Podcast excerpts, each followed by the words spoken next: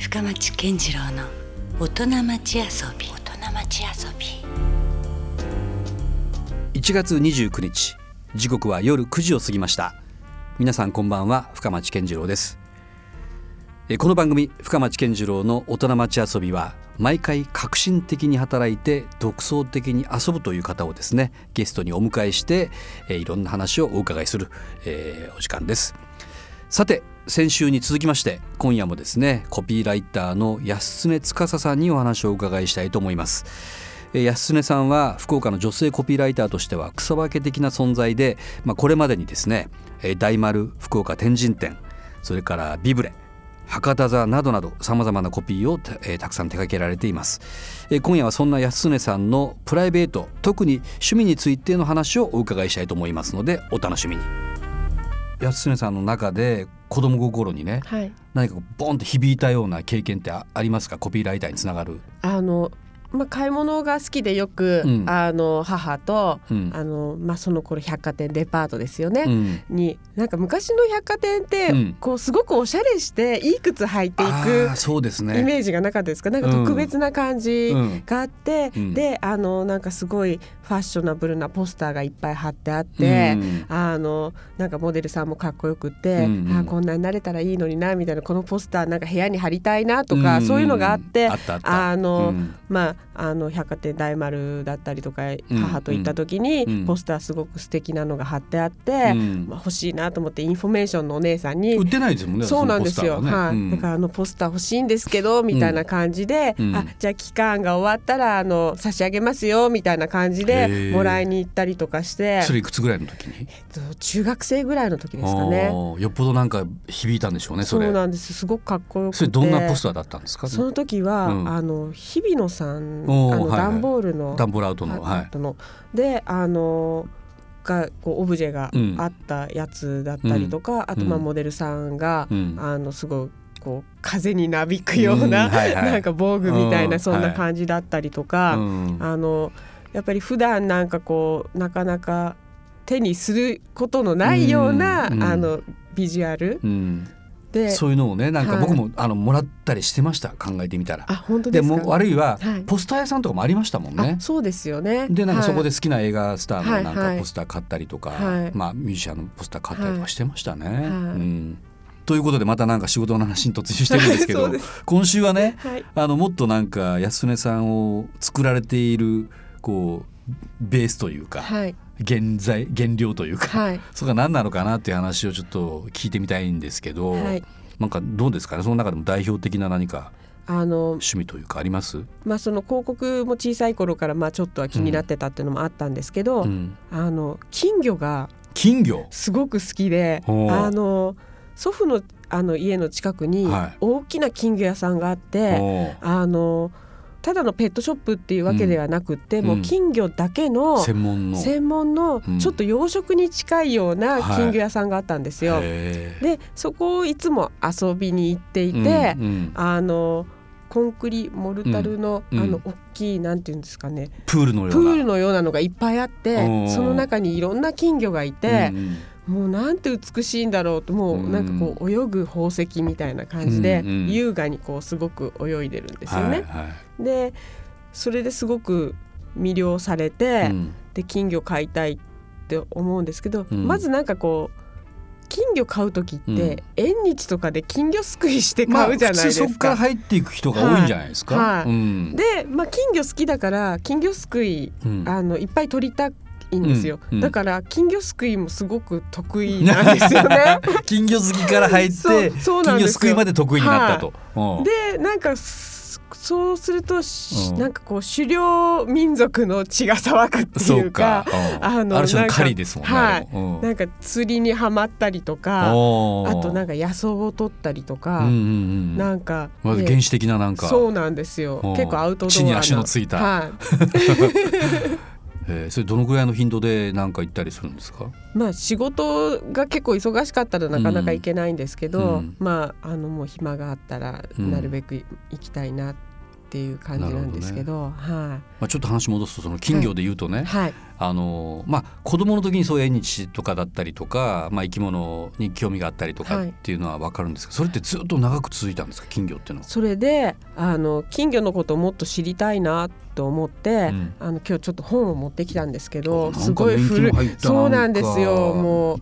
でこれあの昭和のなんか戦後発刊されたぐらいな。そう発刊したきなんかうん。日にちを見たら昭和43年って書いてあってそうなんですよ。もう色あせちゃってるんですけどこれもう大名にうん。あの上級醤油があってその前に入江書店ってあ古本屋さんがあるじゃありないですすね。うん。あそこで、うん。あの中学生の時にうん。歩いてて見つけたんですけど、うん。ワゴンの中にこの金魚と金魚と錦鯉という、はい。えらいまた鑑賞と買い方というマニアックななんですよ本ですけど。ですごくマニアックでなんか病気の治し方だったりあのなんか養殖の仕方とかも書いてあってでう。んこの中でちょっと付箋をつけてきたんですけどうう。ん。あの金魚には天然記念物が3種あるんです。いるんですけへどーうんこの土佐金っていうこれをうん。金魚を見た時にもうなんて美しいんだろうと思ってわゆる真っ白なはい。タイプの金魚。あの柄はいろいろあるんですけどうん。この尾びれあ。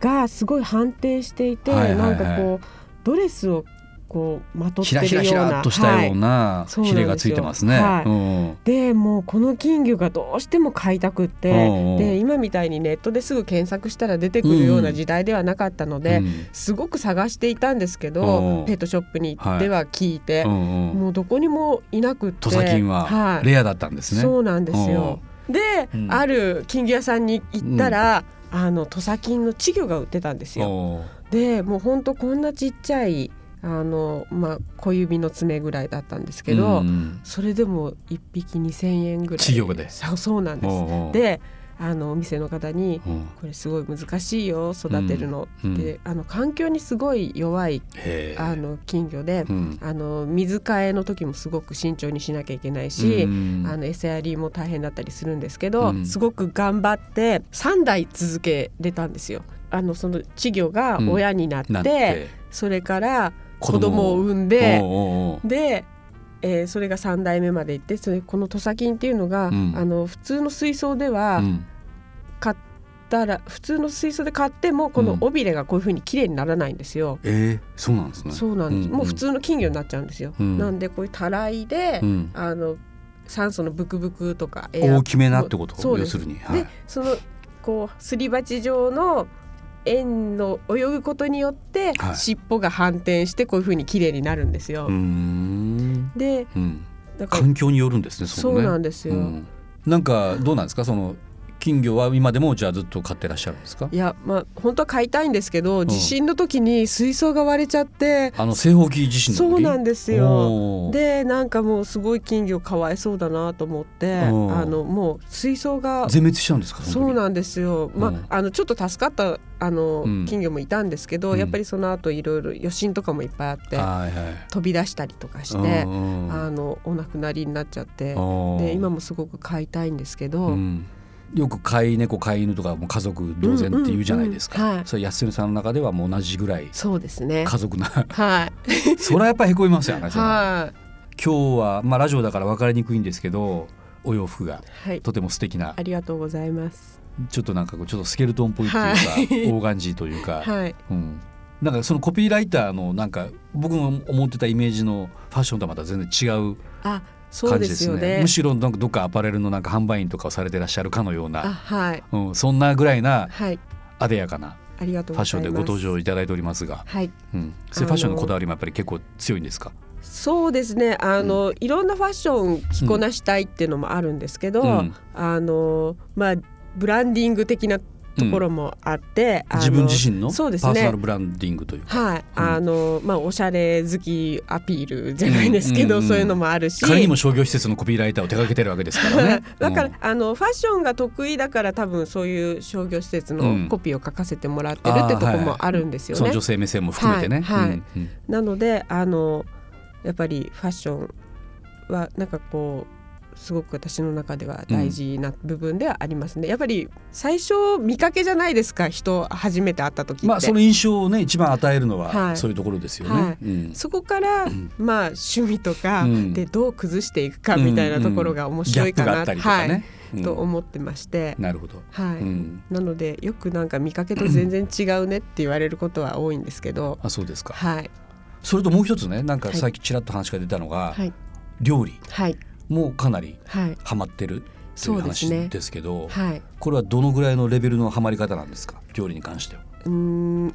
お店出してほしいなって言ってくれるお友達がいるぐらいですかね。でもまあ幅広いじゃないですか料理といっても、はい。どんなジャンルなんですか、あの得意料理はうん、いなり寿司です。あら？また渋いとこ行きましたねこれ。シンプルな。おうなんでまたいなり寿司に？あのー好きすごく好きなんですよ。あとあの南関揚げってししてらっしゃいますか？ありますね。はいはい。南関揚げで作るうん。南関いなりっていうのなんですけど、一口でパクパク食べれる感じなんですけど、うん。あのもう深町さんにもぜひ次回はああ食べて今日持ってきて欲しかったなあー いやいやいやすいません。へえそういなりね。はい。おちょっと食べてみたいなからまあ、うん。あの養殖も得意であのうん。農家のお友達とか結構いるんですよ。あー。なので。生産者ともつながってい。る、あの夏トマトをいっぱいもらったらトマトソースを作ったりとか、うん。あのやっぱり料理もそしてなんかこう、うん。考える。これこの食材があるからうん。どうしようかなみたいな、うん。どういう盛り付けにしようかなとか最終的には、うん。うん。なんかそういうクリエイティブな部分があるので多分好きだと思うんですよね。まあ確かにこうもの作りといえばもの作りですもんね、食べもね食事もね、はい。うん。なるほどね。はい。そのなんかどうなんですか？こうお店を出そうぐらいなはい、気持ちもあるんですか？お店は出したい気持ちもあるんですけど、うんうん。あのそういうのばっかりしてるとやっぱり私コピー書くの好きなんだなと思ったりとかもして、うん。あとなんかこうお店うん。のことをいろいろこうお金の計算とかしてると、うん。なんかあなんかこう食材が余ったらうん。どうなるんだろういやだからね僕もその素人ではあるんですけど僕の周りも飲食店関係者結構多いんですけど、ええ。え儲からないらしいですよ。え。ですよね。ものすごい大変な割には儲からないはと、うん。だってそういうやっぱある種あれも生物とか扱ってるわけですからね,、はい。ね。当然そうロスが出てきたりとか、はい。でいっぱい人を雇っててもね、思ったようにお客さんが来ないとか、まあ、いろんなやっぱ浮き沈みは当然あるわけですよね。はいでみんななんか結構あのあれも一種の流行で、ええ一時的にね、ええ流行ってもまたなんか、うん急になんか人が寄りつかなくなるとか結構シビアな世界ですよね。そうですよね。なかなか大変とは聞きますけどね。はい。うんそうなるとなんかい あのコピーライターうん、の仕事はうん腐れるものがないんですよ。そうなんですよね。はい自分の脳さえちゃんと活性していればすよ。常にねはい感性ピュアな感性さえあれば、はい確かにあのこれからの夢とか展望とかっていうのは安根さんの中には、まあ今度あのお店をうん、プロデュースさせていただくことがああって。そそれは何？飲食店ですか？そうなんですよ。あのパン屋さんなんですけおどー。あのイートインスペースもあって、うん。まあ、ちょっとメニューうんの開発したりとか、うん。あのまあ私たち女性が行きたくなるような、うん。あの雰囲気のお店をあの作っていく感じで。それちょっと新しい領域ですよね、はい。コピーライターの仕事とはまた全然違いますそうですね。よねはい。うん。まあでもそのお店ができることによってあのポスター作ったりとか、うん。あのまあ、そこは得意な分野でしょうからね,、でもちょっと違う分野で、あうん。のお仕事させてうんいただけることになったので、でそれはいつ頃どこにオープンするんですか？あのまあ、ちょっとまだはっきりは言えないところなんですけど、うん。3月初めぐらいに、うん。まあ、大名近辺で、あのおしゃれなあうん。のパン屋さん、イートインスペースもあるパン屋さんができるのでそれはなんかきっかけがあったんですか？そのオーナーと出会ったとか。はいそうですね。まあオーナーの方が、あの私の昔からの友人で、うん。あのうん、一緒にやろうと。はいそういうパン屋さんを作ってあの、うん。ターゲットが女性でうん。おしゃれな感じにしたいからって言われて、あうん。じゃあぜぜひやらせてみたいな感じで手を挙げてはい。うん。じゃあついにそこで成功報酬といきましょうか。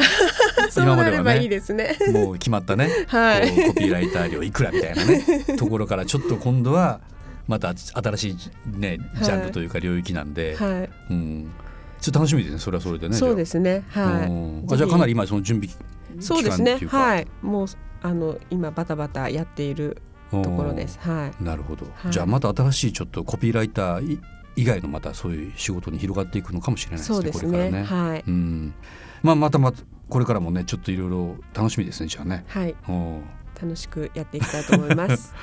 ということで、えー先週今週とゲストは、えーコピーライターの安根司さんでしたけどもどうもありがとうございました、はいありがとうございました